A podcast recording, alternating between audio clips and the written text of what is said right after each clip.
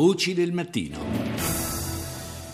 Suscita sempre più preoccupazione l'offensiva condotta da Boko Haram. Il sanguinario movimento islamista nigeriano è tornato a colpire anche in Camerun, dove ha rapito decine di persone, fra cui una cinquantina di bambini.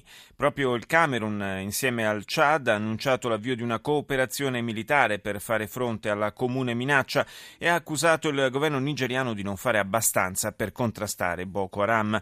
Nel frattempo i terroristi hanno ucciso almeno 4 persone e ne hanno ferito decine nella Nigeria nord-orientale, dove un'autobomba è esplosa nei pressi di un'affollata stazione degli autobus. I was standing with my friends close to the station when the suicide bomber detonated his bomb.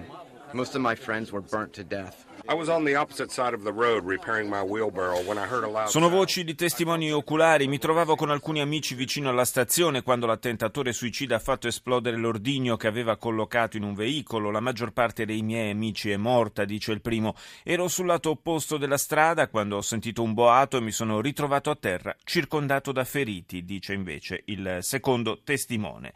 In Libia è stato raggiunto un accordo per la sospensione dei combattimenti tra le forze governative e alcune delle milizie che operano nel paese. Purtroppo alla trattativa non hanno preso parte rappresentanti dell'ISIS, la cui presenza in questi mesi è cresciuta notevolmente nel paese nordafricano. Intanto l'Alto Commissariato ONU per i rifugiati traccia un quadro allarmante della situazione dal punto di vista umanitario.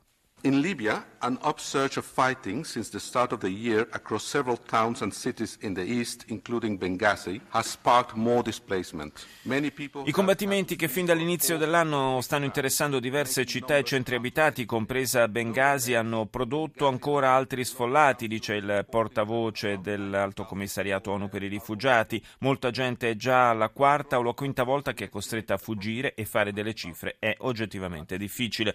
Solo a Benghazi sono circa 90.000 le persone che non sono in condizione di tornare a casa, e in tutta la Libia stimiamo che gli sfollati siano non meno di 400.000. A loro vanno aggiunti 37.000 rifugiati e richiedenti asilo di altre nazionalità, le cui condizioni di vita sono sempre più precarie.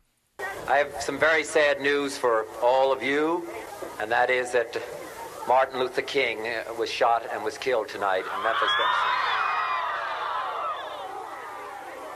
Martin Luther King dedicated his life. È la voce di Robert Kennedy che il 4 aprile del 1968 annuncia l'omicidio di Martin Luther King. Ha dedicato la sua vita all'amore e alla giustizia ed è morto a causa del suo impegno, aggiunse Kennedy in quell'occasione. 4 anni prima il grande artefice del riscatto dei Neri d'America aveva ricevuto il prestigioso riconoscimento, cioè il premio Nobel per la pace. Significativo e per certi versi quasi premonitore l'ultimo discorso pronunciato da Martin Luther King.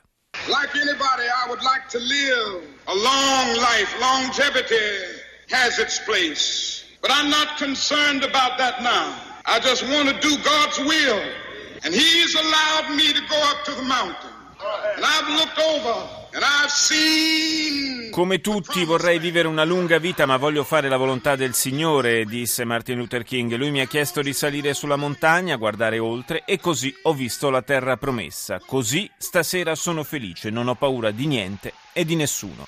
Oggi l'America celebra il Martin Luther King Day.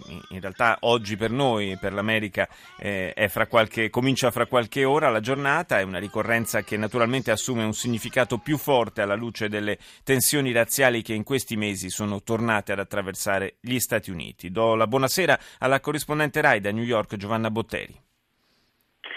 Ciao, buona giornata. Ciao Giovanna. Poi io posso raccontarvi 2 cose su come comincia questa giornata, questo Martin Luther King Day, che è giorno di festa per tutti gli Stati Uniti, dicendo 2 cose. Uno, che al cinema sta spopolando, ci sono ancora le file per andare a vedere Selma, questo bellissimo film candidato agli Oscar che ricorda la marcia di Selma, che ricorda Martin Luther King come un uomo più che come un leader. Giovanna, ti posso interrompere un istante solo? Sì. Perché guarda, abbiamo proprio, neanche ci fossimo messi d'accordo, abbiamo proprio pronto un pezzettino del trailer del film, lo vogliamo far ascoltare.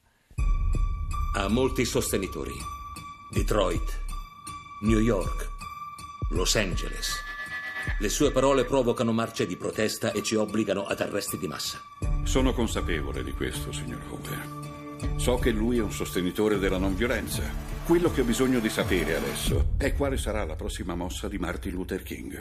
Signor Presidente, il dottor King è qui. Andiamo a Selma. Qui faremo la nostra battaglia. Che succede quando un uomo decide che quando è troppo è troppo? Che useranno ogni mezzo per spezzarlo in due. Film, tra l'altro, candidato all'Oscar, che ha già ricevuto riconoscimenti al Golden Globe, no? Che ha già ricevuto riconoscimenti al Golden Globe, che è un film straordinario, molto bello, molto forte, assolutamente privo di retorica, che è piaciuto molto perché è un film...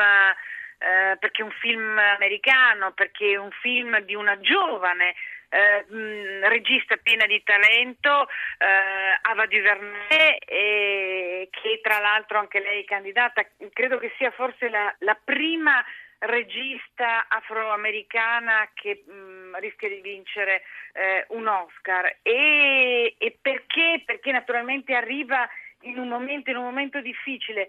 Alla televisione, mentre Selma viene proiettato al cinema, stanno dando in questo momento quello che in italiano tradussero con Il buio oltre la siepe, To Kill a Mockingbird, che è un grandioso romanzo di Harper Lee ed è la storia di Gregory Peck, che nell'America segregazionista, il film uscì nel 1962, gli anni delle marce di Selma, gli anni di Martin Luther King, difende un ragazzo nero innocente, e la gente, i giovani si chiedono: è possibile che dopo quelle marce, è possibile che dopo quel romanzo che è ambientato negli anni 30 ancora ci interroghiamo dove quella marcia di Selma è arrivata e soprattutto quanto ancora dovrà continuare. Le tensioni razziali sono state fortissime, probabilmente soltanto questa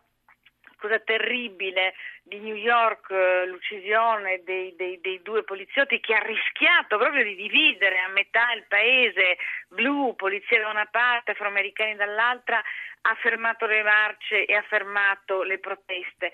Ma naturalmente quello che hanno rivelato questo cuore nero dell'America ancora dopo tutti questi decenni è veramente un momento importante, ed è chiaramente l'altra faccia di quello che vive l'Europa con l'immigrazione, queste ferite che continuano ad essere aperte e che evidentemente gli anni, ma soprattutto la forza, il coraggio e la decisione, come dice Obama, l'educazione, l'integrazione, un lavoro molto forte sulla società, possono chiudere. Cosa significa Martin Luther King oggi? Significa evidentemente, proprio per quello che abbiamo detto, ancora tantissimo, e ancora molto molto forte è la sua figura, la sua influenza e il suo essere riferimento per un paese. Anche perché i recenti fatti ci hanno appunto svelato come in realtà fosse un'illusione il fatto che la questione razziale fosse risolta in America. Forse si